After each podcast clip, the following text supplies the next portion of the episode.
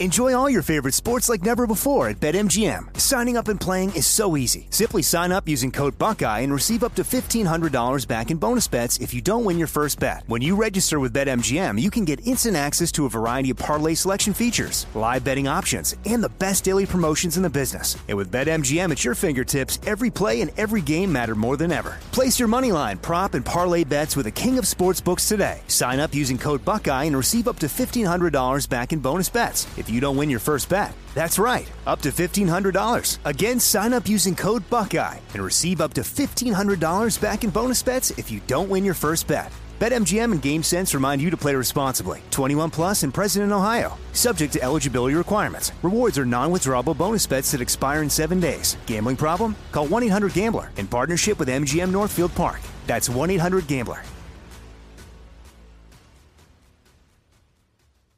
What's up? This your boy Lil Duval, and check out my podcast, Conversations with Unc, on the Black Effect Podcast Network. Each and every Tuesday, Conversations with Unc podcast feature casuals and in-depth talk about ebbs and flows of life and the pursuit of happiness. Unlike my work on stage, I tap into a more serious and sensitive side to give life advice and simply offer words of encouragement, yet remind folks to never forget to laugh. Every Tuesday, listen to Conversations with Unc, hosted by Lil Duval on the Black Effect Podcast Network, iHeartRadio app, or wherever you get your podcasts presented by AT&T. Connecting changes everything. Whether you're a savvy spender maximizing your savings with cashback rewards, a thrifty rate watcher seeking the lowest interest, or a travel enthusiast looking for extraordinary perks, Kemba Financial Credit Union has a visa to complement your lifestyle and unique needs. Apply today at Kemba.org to unlock a limited time 2% cash back on purchases and pay 0% interest on balance transfers for an entire year with a new visa from Kemba. You deserve a card that works for you. Restrictions apply. Offer ends June 30th, 2024. Hello, everyone, and welcome to Inside the Studio on iHeartRadio. My name's Jordan Runtagh, but enough about me. Let me tell you about my guest. He's one half of a creative partnership that stretches back nearly 40 years. Together, they're one of the most unique and unpredictable voices in alternative rock. Spanning genres with airtight harmonies and avant garde humor, they're sort of like Gen X's answer to the Bonzo Dog Doodah Band. Tracks like Particle Man and Istanbul, Not Constantinople first earned them attention from MTV in the early 90s, but these days you never quite know when they'll pop up. In addition to 16 studio albums, their creative endeavors have included jingles for toys and themes for beloved sitcoms, animated appearances on Nickelodeon and Cartoon Network, and contributions to the soundtrack for the Broadway production SpongeBob SquarePants the Musical. Now they're gearing up to release their latest record on November 12th, titled Book. Yes, the record's titled Book. It's informed by the hellish realities of the last two years, with their anxieties often channeled for comedic effect. Yes, we laugh to keep from crying. The album book is being released alongside a book called Book. The 144 page hardcover volume features original work by Brooklyn street photographer Brian Karlsson, alongside song lyrics set among typographical illustrations by graphic designer Paul Sahre. Today, we're going to talk about the book book, the album book, the upcoming tour to celebrate the 30th anniversary of their breakthrough album Flood, and also we're going to talk a lot about the Beatles, so buckle up. It's my pleasure to welcome the mighty John Flansburgh of They Might Be Giants. I hope you enjoy our conversation.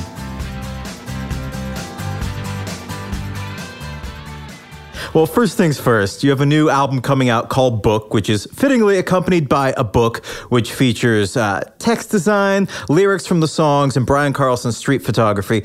How did this collection begin for you? Did you create the book and did that inform the music, or was the music the impetus for the book?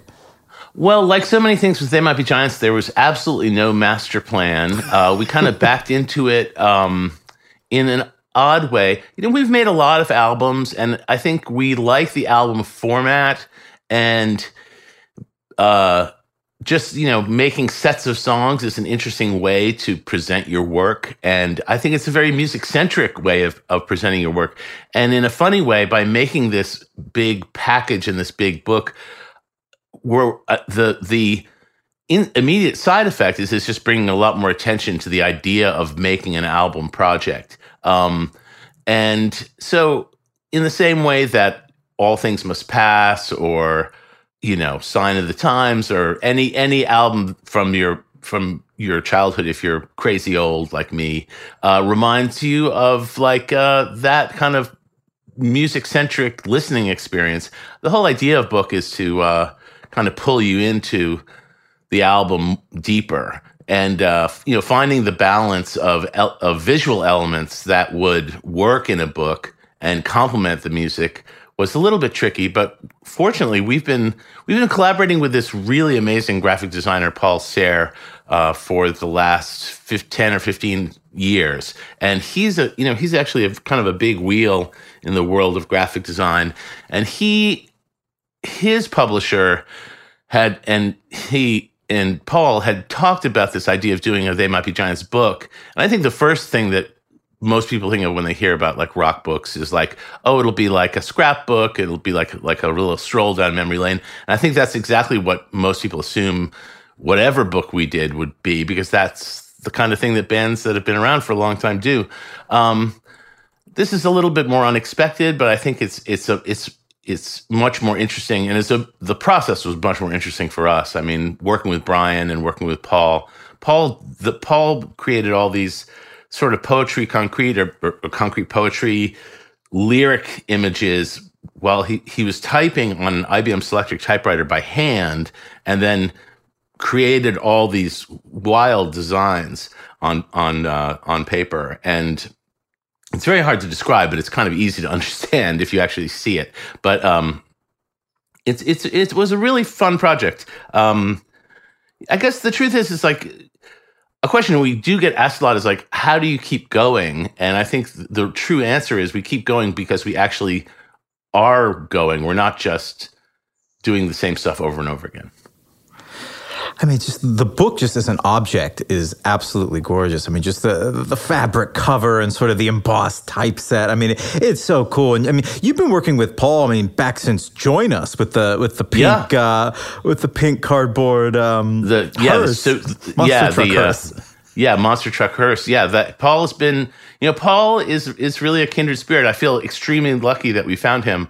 I mean, the truth of the matter is, like, I've I've started in graphic design. Uh, when I was a kid, and that was kind of my fallback, you know, day job in New York. When I when we first started the band, I was working in publishing houses, and uh, you know, there's there's sort of like a graphic sensibility to They Might Be Giants that's that's kind of consistent. But I've collaborated with a lot of designers over the years, and I feel like in a way. Um, I kind of burn out designers working with them. You know, like I'll, we'll, I'll be with a, you know a, a designer for a couple of years and at a certain point they're just like man this is like more than i can handle. Like it's just because a lot of times to do stuff with the band it's just it requires a level of time that is uh it's much it's it's it's a little more intense than doing uh than doing like a regular graphic job which can you know it's usually done in a couple of days. Like i, I think i i really ask a lot of of people. Fortunately the thing about paul is that he just has boundless energy and and doesn't mind. He's unafraid of doing things that take extraordinary amounts of time. I mean, it really shows in this book. What was the process like of actually choosing the images to juxtapose with the lyrics? I mean, there are some great. I mean, the one I want to give too much away, but the one with the with the skeletons, I really enjoyed. Oh, yeah. that that is an amazing photograph. Well, I mean, Brian has done the time that it takes to uh, be a successful street photographer. I mean, the times I've talked to him I, have I've never met him face to face, but I FaceTimed him a few times, and inevitably he's outside. He's got a camera. You know, he's he's like hitting the streets. He's always uh, preparing himself to find out what photographs are out there. I think all any image in the book probably represents hours, if not days, of waiting for a photograph to happen. Because when you see the book, there is this thing about it where it's like a lot of times it's very much a moment and um, and you can't just you can't just decide you're gonna you know those moments are gonna happen. So it's it's an interesting challenge for him. Um, he was very generous with the photographs that he had taken in, in, recent years. I mean, this is all we started really embarked on the book right as right before lockdown happened. So uh, we had we so we had something to pour our energies into once once we were in lockdown. Um, and uh, it was really mostly about finding the images that combined with the song lyrics, would kind of have a multiplier effect, like something that would pull something out of the lyric and amplify it. Um, but yeah, the image he has endless images that are very, very mysterious and and kind of uh, enigmatic. The uh, the the thing about making books in the modern world now is um, some of the photographs. I mean, he's he's he doesn't do that many photographs that are really just portraits, but there's this problem in the 21st century with permissions and street photography being published in a book is that you still have rights issues. And that was something that Paul was kind of tuned into, something I was not expecting or thinking about. And we were we were kind of we kind of put together a first draft of images and there was a clutch of really powerful photographs that just were too uh, too risky because it, it, it, you could get you can get sued for defamation, which is something that I never even considered.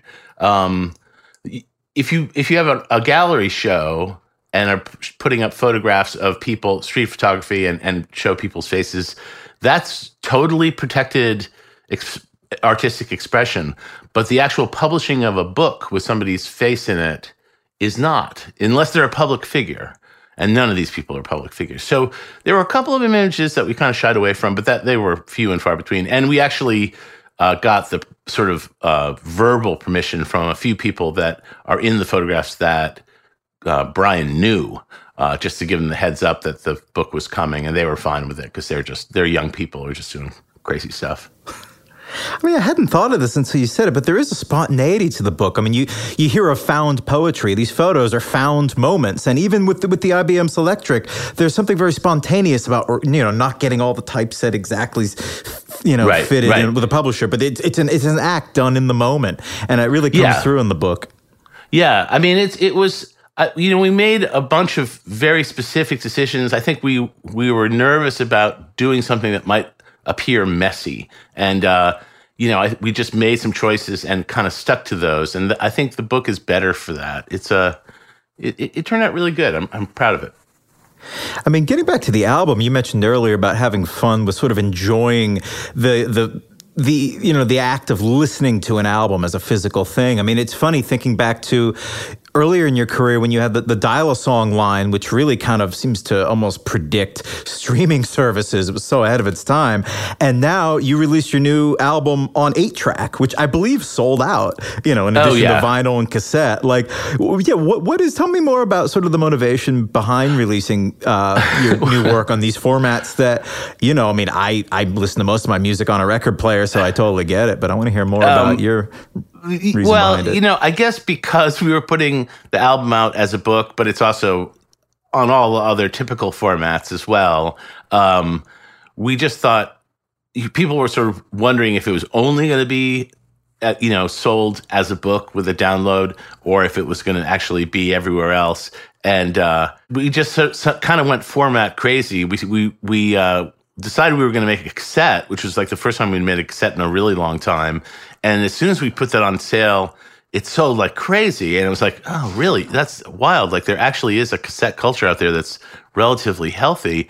And uh, and then uh, Pete in our management looked into uh, people manufacturing eight tracks, and sure enough, there are actually two different companies now uh, pressing eight tracks in the United States. And uh, you know, I mean, we made we did the eight track thing as the limited edition. I'm sure there are people who are into eight tracks listening right now who are like, no, "That's that's my only thing. That's the thing I care about."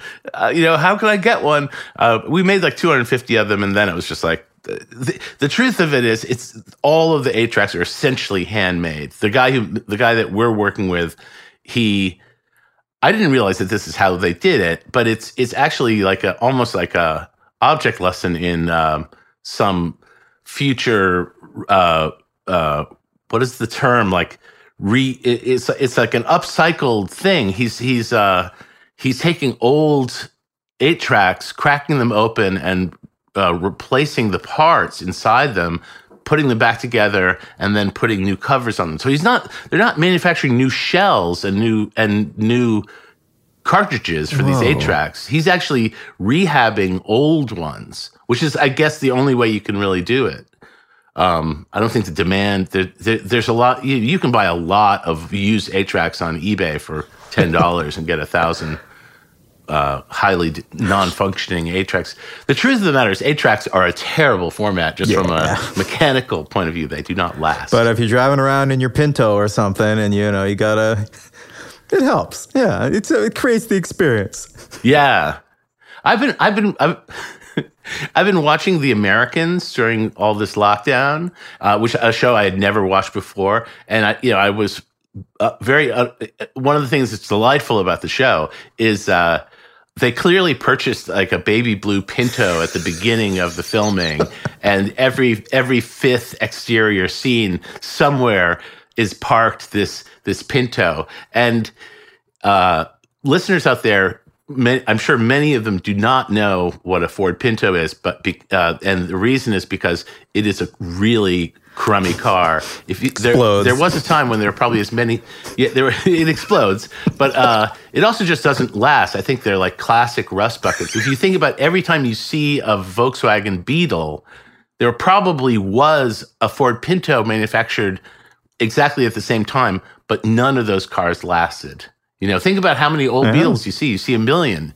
Uh, you never see Pintos anymore. They just they just didn't make it. That's the. You also never see you never see AMC cars anymore either. Well, I mean, you know, you mentioned watching um, the Americans during during lockdown.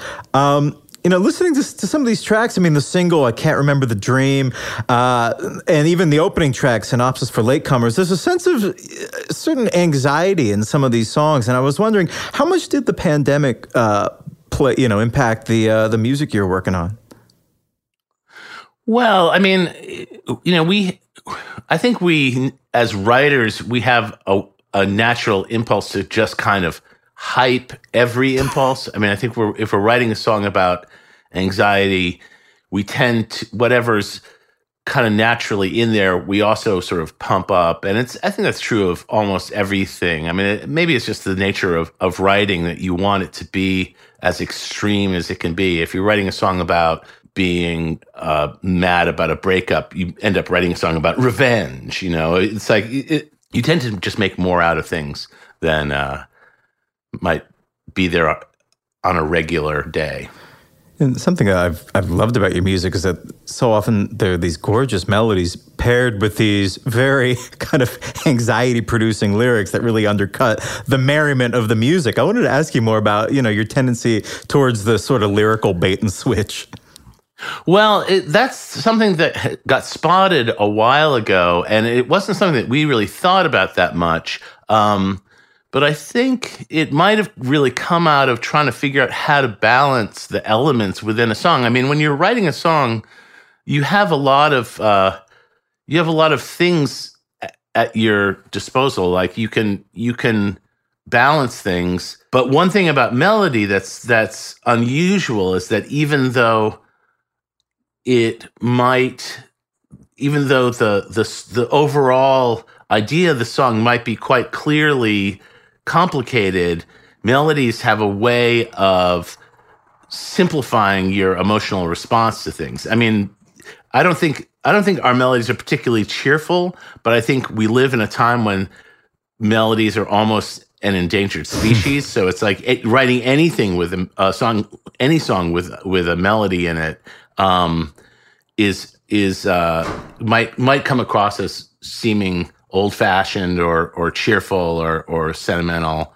Um, so I think I think it's something that just kind of crept in there. I mean, I, sometimes I wonder if we should like if it would be interesting to do the inverse of that, like write really gloomy, kind of do, doomy music, and then with uh, extremely happy lyrics. But I, I, somehow I don't think that's going to work as well. There was um, an interview you gave recently where you talked about I think you called it the lab work that goes into uh, to writing a song, all the all the prep work, kind of laying out all the ingredients like a chef before you start cooking, which is such an interesting notion because me as somebody who who's never written a song in his life, that's something that never really occurred to me. I what is that process like for you? Well, you know, the evolution of the recording process is is is uh, pretty baroque at this point. I mean, when people were making records in the middle of the last century, they were just standing in front of a microphone and making a sound, but you know, by either by themselves or with a band or whatever. And what happened is what went to the record. Um, these days, we're working with computers, and there's an incredible. Even just making a demo, there's there's so many decisions that can be made, and you know the thing about working with computers is that if you're in that kind of inquiry period, there's no time limit. You're never going to go and say like, I mean, it can be helpful to have a time limit because otherwise you you kind of can start going about the business of finishing a song before you've even started. You're just like, oh, you know, I want to make this this song be really strange and echoey, and all this, and you don't even have a chorus written, and you're and you're like swimming around in a reverb sound or something. So um, sometimes I lean on the inquiry process of finding sounds as a way to stave off writer's block. Um, but um, it's when you're doing a demo and arranging a song, the thing that you really have to remember is like all the parts have to fit together. You're you're kind of making you you you're you're you're tweaking out all those little details, like whether it's like for instance, like if you're there's a song on the new album called Moonbeam Rays that has no, and this is not something that I think people would notice necessarily, um, but uh, there's actually no hi hat on on the song, and um, there are very I think there are very few people, uh, very few drummers who would approach doing any pop song and think, oh, I'm not going to play the hi hat on this. But one of the things that happens immediately when you don't play the hi hat is you're making all this room for the vocal because the where the hi-hat sits in the mix is exactly the, the same spot as where a vocal is. In fact, sometimes if um, somebody doesn't sing an S in a song, we'll actually just grab a closed hi-hat sound and put it in where where the S would be because it sounds exactly like a human being singing an S. Wow. Um, you know, if you, if you sing a line like hands and you and you swallow the s, you can just if you want it to be bold, you just grab a, a stray closed hi hat and put it in at the end of the hands. That will sub substitute very nicely for a, va- a well enunciated s. It's a little studio trick that we learned a long, long time ago. Wow. Um, I mean, you can also go back and sing an S, but it's like sometimes if you're working on digital stuff, you, it's just easy to just grab a strong S from a hi hat. That's so interesting. Drum machine hi hats work even better. But um, uh, yeah, so so I guess we're always thinking about the final product, and you know, having recorded a lot of songs, it's you can kind of get there. Just uh, it's it's it's a fun challenge to sort of uh, you know keep the sonics interesting.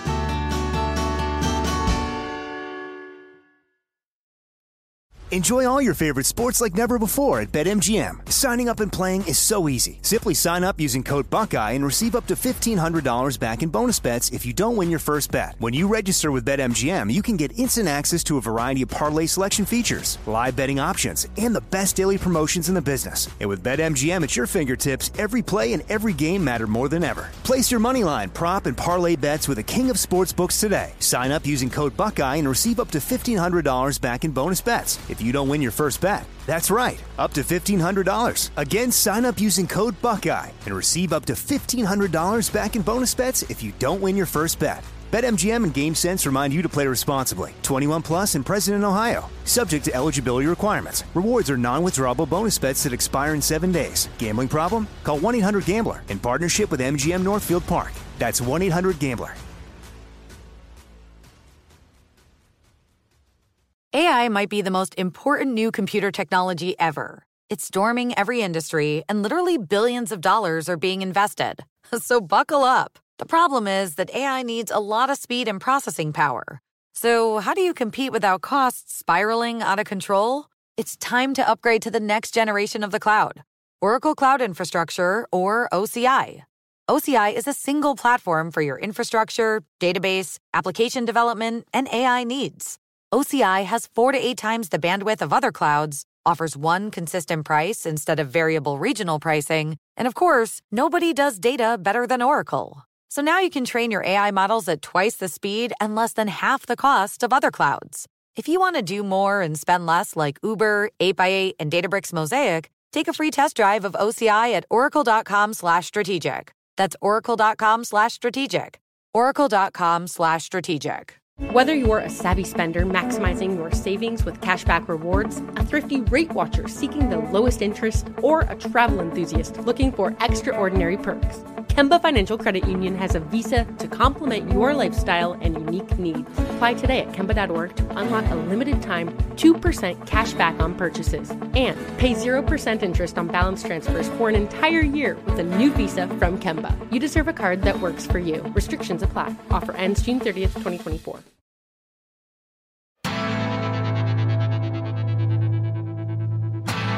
I mean, you're involved in so many different mediums. How much of your day is is taken up with music? Is it a daily practice for you? Is that something that you're always working on, or does it depend on on your mood, and other projects you have going on?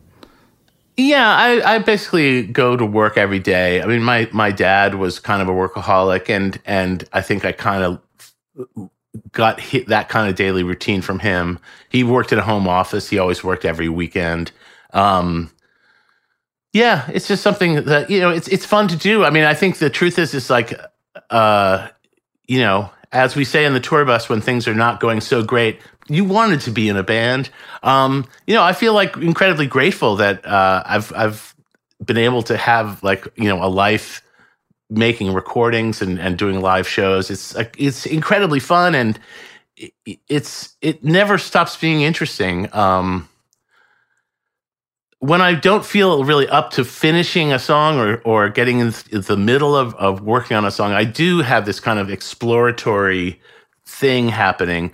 And you know, I've got a I've got a uh, I've got you know 20 unfinished kind of rhythm. You know, I I think in some ways we I, John and I probably have more in common with like hip hop artists who have like big libraries of beats stacked up. I think we have kind of our version of of that kind of uh, work all not not as many lyric fragments and chord progression fragments. We also have these like uh, kind of uh, just recording ideas arrangement ideas musical you know beats and chords and I don't, I don't even know what to call them. They're just kind of half they're just unfinished songs in a way what was your initial point of, of connection creatively with, with John? I know you go, guys go way back to, to high school, but was there a moment when your minds sort of met creatively? Well, we both ended up kind of. I was, let's see. Well, John and I were friends in high school. I didn't really play an instrument in high school. Um, then the sort of new wave punk rock explosion of 1977 happened, and and my friend Brad Smith gave me a guitar uh, which was really how I started playing. And I started writing songs right away because it was easier to write new songs than figure out how to play quickly enough to play other people's songs. And um, this is all at, really much at the end of high school. John went away to Rhode Island and was in an actual was in a real professional band when he was like 19 years old and I was 18 um, and started doing home recording. And we both moved to New York at the same time. John moved to New York to kind of make it big with his other band. And um, I was going to art school at Pratt. And I had been in a band with another high school friend of ours when I was living in Ohio for just like six months uh, called the Blackouts. And that was super fun. So both John and I were having this like band experience. Um, when we started doing this, it was kind of more of just like a home recording project. I don't think we knew how we would take it out out because we didn't have a drummer. Um, but we started making recordings and uh, the idea, the sort of the abstract idea of having a band appealed to us, but it, it didn't seem really realistic. And then this fellow that we knew, um, who was from New York City, started doing a one man band thing with a drum machine, which seemed really revolutionary. Like he had a Roland like eight seven oh seven or something, some some ro- very early Roland kind of very toy like uh, drum machine. But he, you know, he had really good songs. He was a really good singer and a really good guitar player. His name was his stage name was Mick Milk, and um, he had a and it was one of those things where he had a huge following because he had gone just gotten out of college.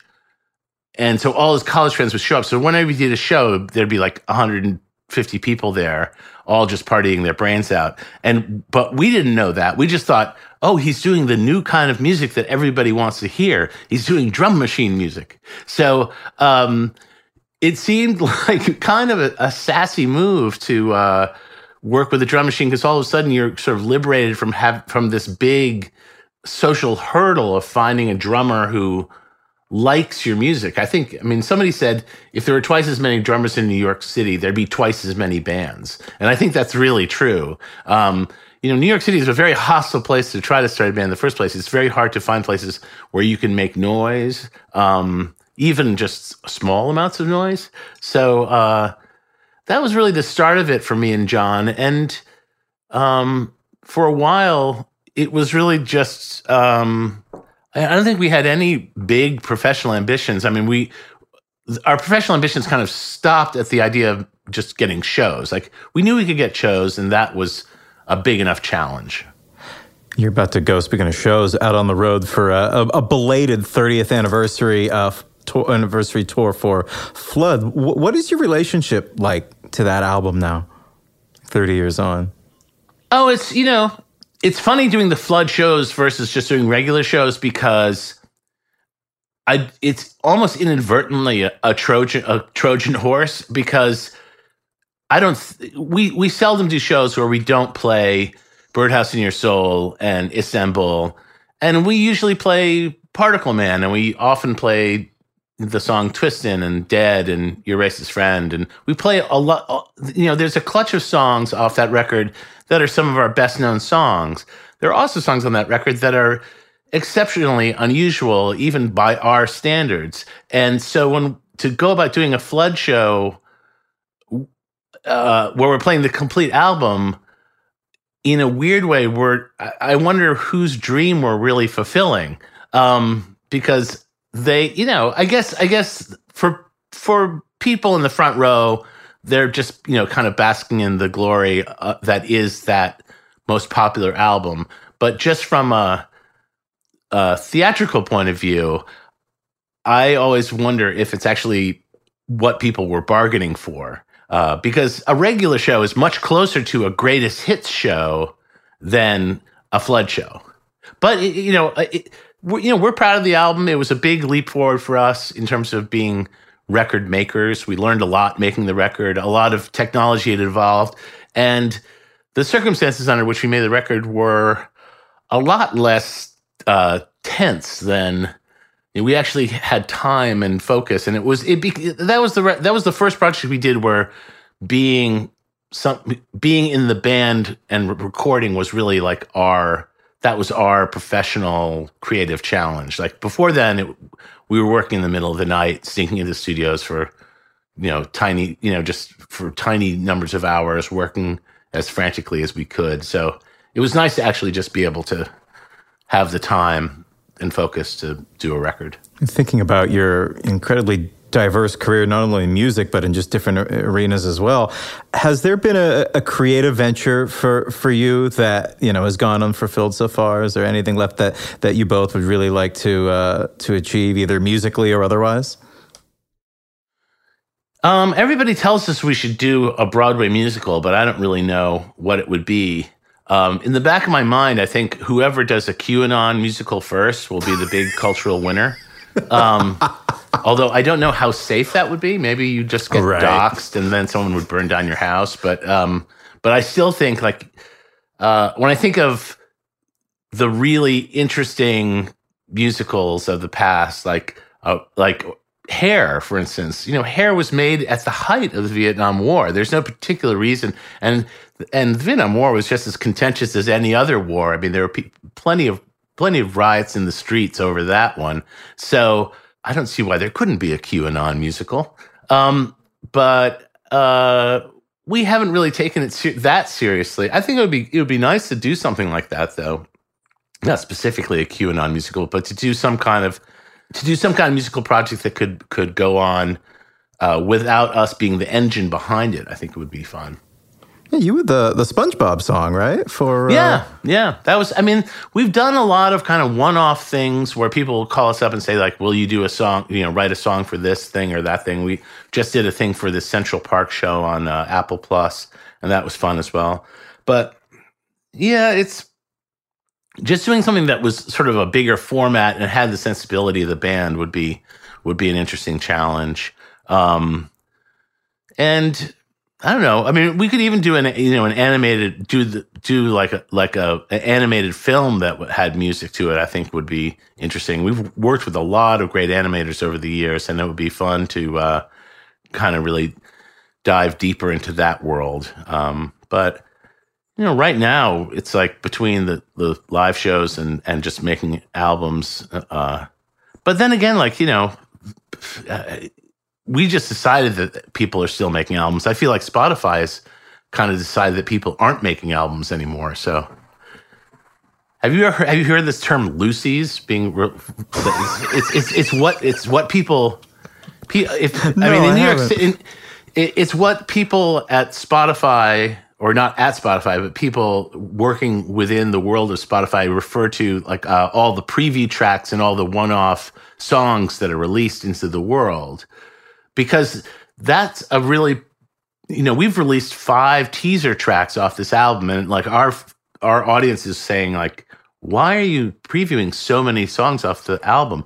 But they're they're acts that basically dole out every song on the album before they put the album out and uh, but evidently the in the inside terminology is loosies, which is uh, uh, in New York City is is like buying a single cigarette at a bodega. Uh, can you still you, do if that? If you're trying to quit smoking, can. they certainly do do it. I can. I I'm not a smoker, but I, I can tell you that loosies are very popular in in lots of bodegas. I think they cost. I think they still cost a buck. I did not know that. I, I, I live out in Williamsburg. I have to go uh, check out my corner bodega when I get home. Yeah, give it a try. Enjoy all your favorite sports like never before at BetMGM. Signing up and playing is so easy. Simply sign up using code Buckeye and receive up to $1,500 back in bonus bets if you don't win your first bet. When you register with BetMGM, you can get instant access to a variety of parlay selection features, live betting options, and the best daily promotions in the business. And with BetMGM at your fingertips, every play and every game matter more than ever. Place your moneyline, prop, and parlay bets with the king of sportsbooks today. Sign up using code Buckeye and receive up to $1,500 back in bonus bets. If you don't win your first bet. That's right, up to $1,500. Again, sign up using code Buckeye and receive up to $1,500 back in bonus bets if you don't win your first bet. BetMGM and GameSense remind you to play responsibly. 21 plus and present in Ohio. Subject to eligibility requirements. Rewards are non-withdrawable bonus bets that expire in seven days. Gambling problem? Call 1-800-GAMBLER in partnership with MGM Northfield Park. That's 1-800-GAMBLER.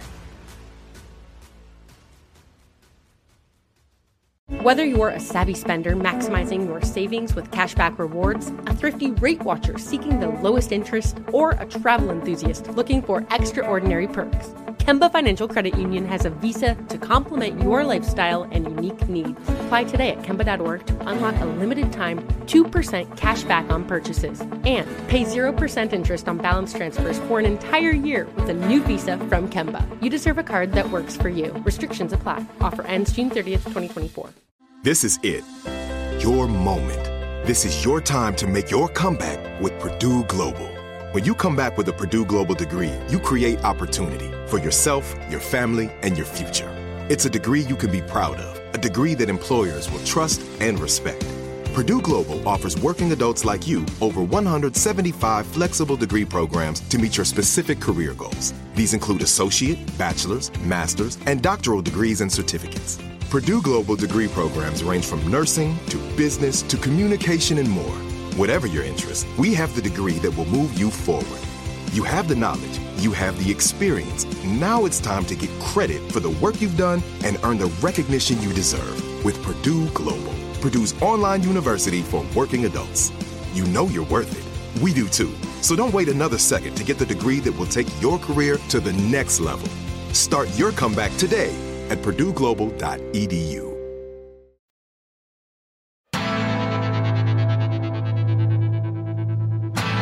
How's Williamsburg doing? I haven't been in Williamsburg in years now. Oh, it, it is wild. It, I mean, I, I've been in my same apartment, the dividing line between Williamsburg and Bushwick. And Right. uh, I, I mean, there are You're not- whole, whole blocks that are unrecognizable to me that, that I've been there in 10 years. Yeah, yeah. I mean, what's funny is I, I moved to Williamsburg. And what's funny to me is I, I, you know, I moved to Williamsburg in the '80s, and there was never ever any new construction. It wasn't like nobody nobody was investing in Williamsburg at all.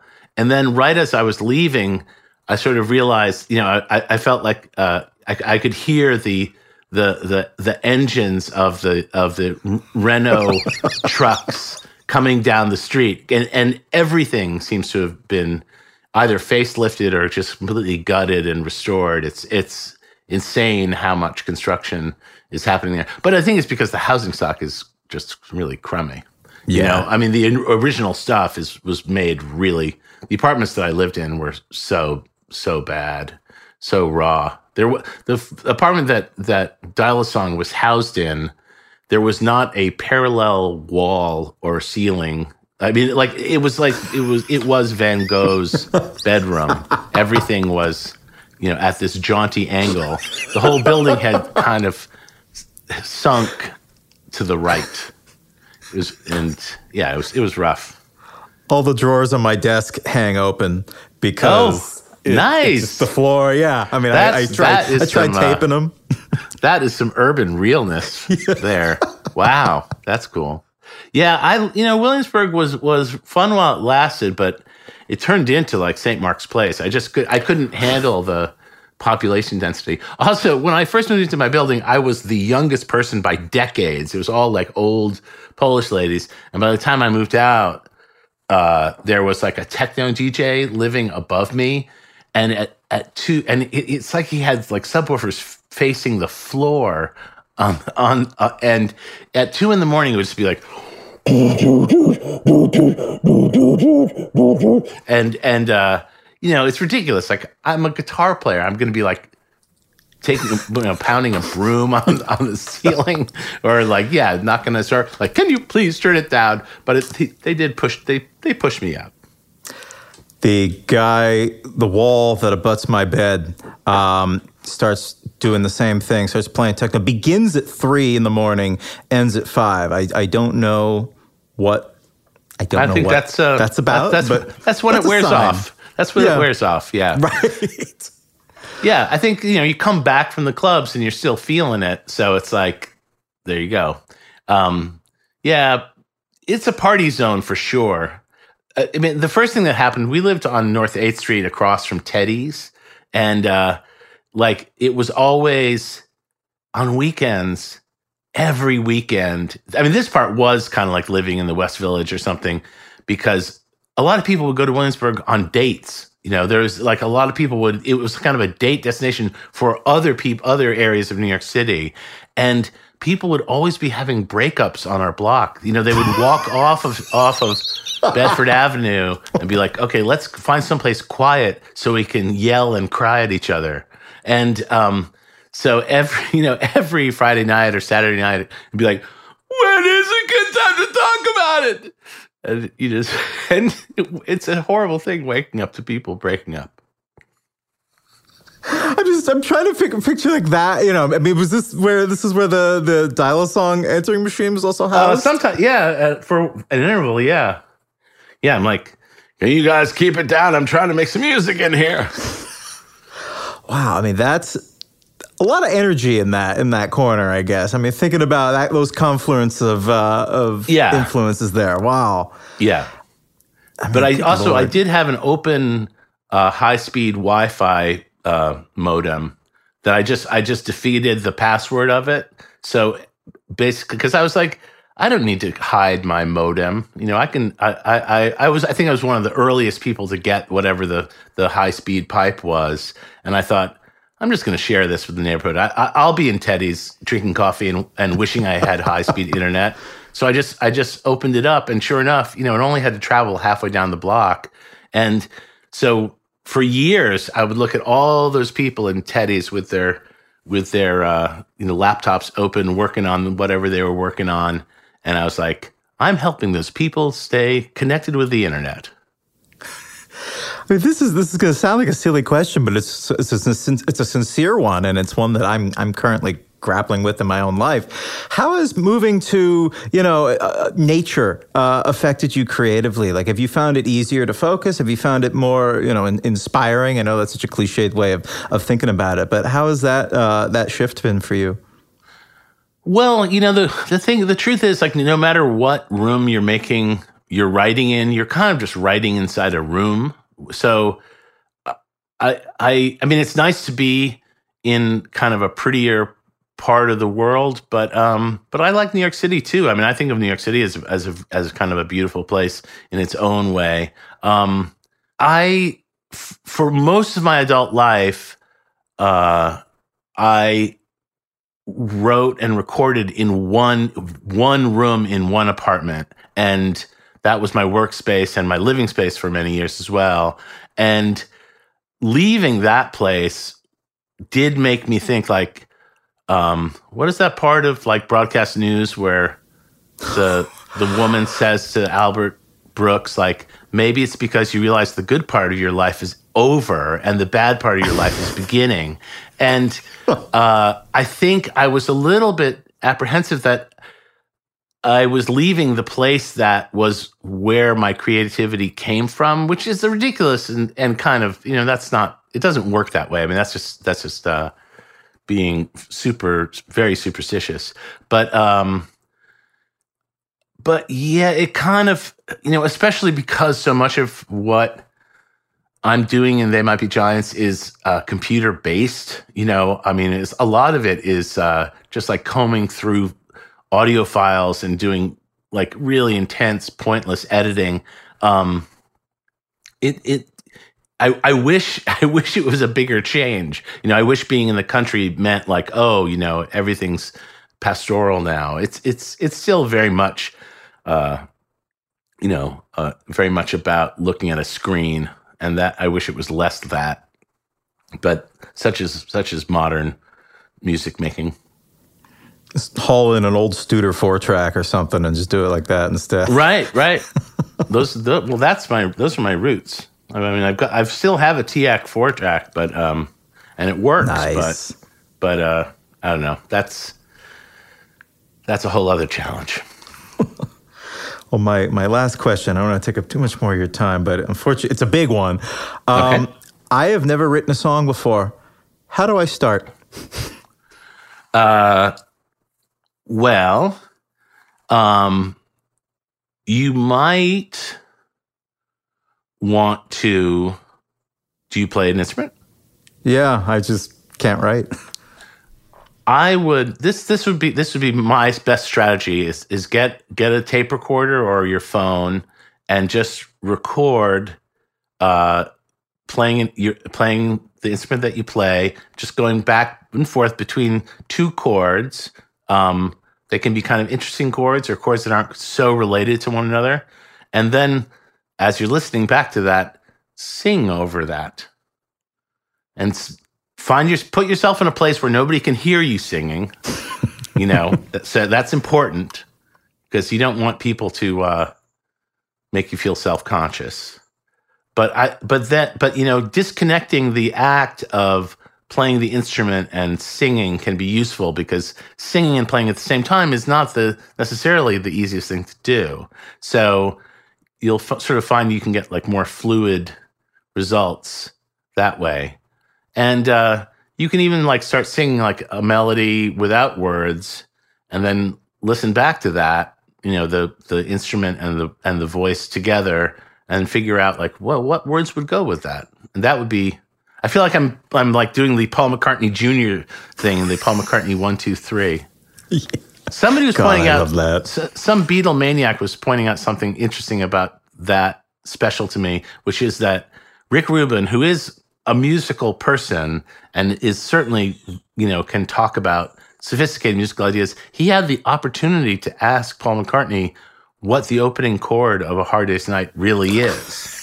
And um, for people who are not uh, obsessive Beatle fans out there, uh, the opening chord of of Hard Night, which is also like the opening chord of the anthology series, and it's sort of used as like the classic stinger on all uh, Beatles related material. It, it's it's this really ambiguous chord because it's created by both a guitar doing like a sophisticated chord a bass that's playing a note that isn't in the chord the guitar is, pl- is playing, and then I guess on top of it, there's even a, there's a, a kind of a phantom keyboard part being played by George Martin, which I I, I can't really hear, but uh, but maybe I should listen closer. But but it is a very uh, unstable and mysterious bit of musical information, and Rick Rubin had every opportunity to delve deep into that and just didn't. I, I mean, I am on. I think I I'm in the midst of writing. It's up to seven thousand words, and my editor is going to kill me. Piece on the new Let It Be box set. So you're. I was just earlier this week watching a ten minute tutorial on that chord. Which Right. goes to show you what my life is like. Uh, what is it, like an F add thirteenth or something? There's like it's some insane chord that right. doesn't Well, exist. what what is an F? Uh, uh, well, I mean that. Hmm. I'm trying to think what an F thirteen would be. What is a thir- what is it? What is the interval that's being added? Um, well, we should take this off the air because I want to talk to you about the Beatles. Right. I Have you mean, seen? Do you has the on. movie has has the movie come out? The, has the the Get Back movie in? in is- are there any previews available? dying. All right, there's a there's a three minute trailer that dropped yesterday, which if Oh, you new haven't okay, seen, a new trailer. you yeah, it, it's not the one that he did in December Right, with, right. Uh, but it's it's like a three and a half minute. It's so good.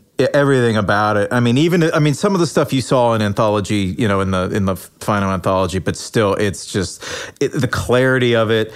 It, it- really it, it- it's like a play. I mean, I know they have the book that just came out too, with it, day by day, where they have excerpts from the transcripts, and it reads like a Joe Orton play or something. I mean, it's just it's so funny. What, what was the like? I'm trying to figure out what the director guy who's uh, is he, is he the Lord of the Rings guy? He's, oh yeah, Peter he- Jackson. you know his his take on not putting the record out during COVID reminds me of like listening to like Jerry Seinfeld talking about like you know uh how people shouldn't be sense you know political correctness is killing humor or something. It's like what why wouldn't you put the movie out during COVID? We need this. it- we need this so bad. You got to, you know, you got a bunch of really depressed people who would like nothing more than to just bask in the the the glory that was the Beatles. Um, you know, maybe slowly breaking up. You know, I, I, but I I hear that the you know that the movie is much more optimistic.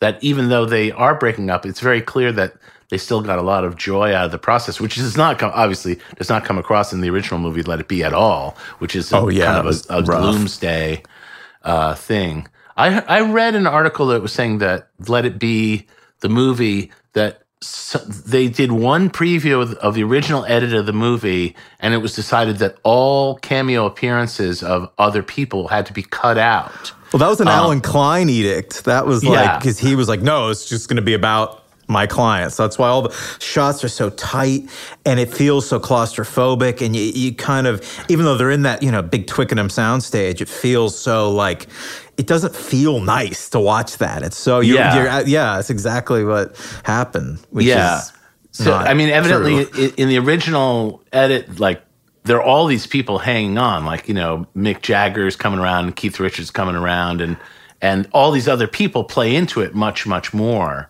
Um, but uh, you just don't see those people. So I wonder if they'll be. I wonder if it'll be just be a parade of the fresh faces of classic rock. Um, but Yeah, I'm looking forward to that. Oh, yeah, uh, right. You know, as soon as you get off with me, you gotta check out the the new. Just dropped yesterday.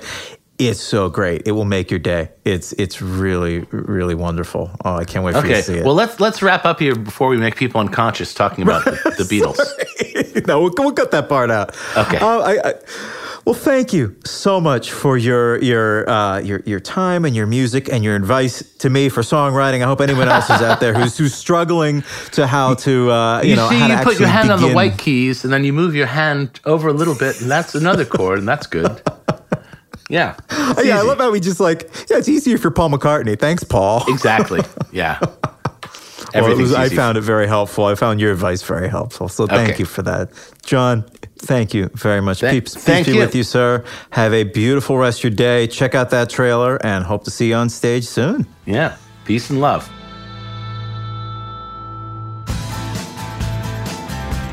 We hope you enjoyed this episode of Inside the Studio, a production of iHeartRadio. For more episodes of Inside the Studio or other fantastic shows, check out the iHeartRadio app, Apple Podcasts, or wherever you listen to your favorite podcasts.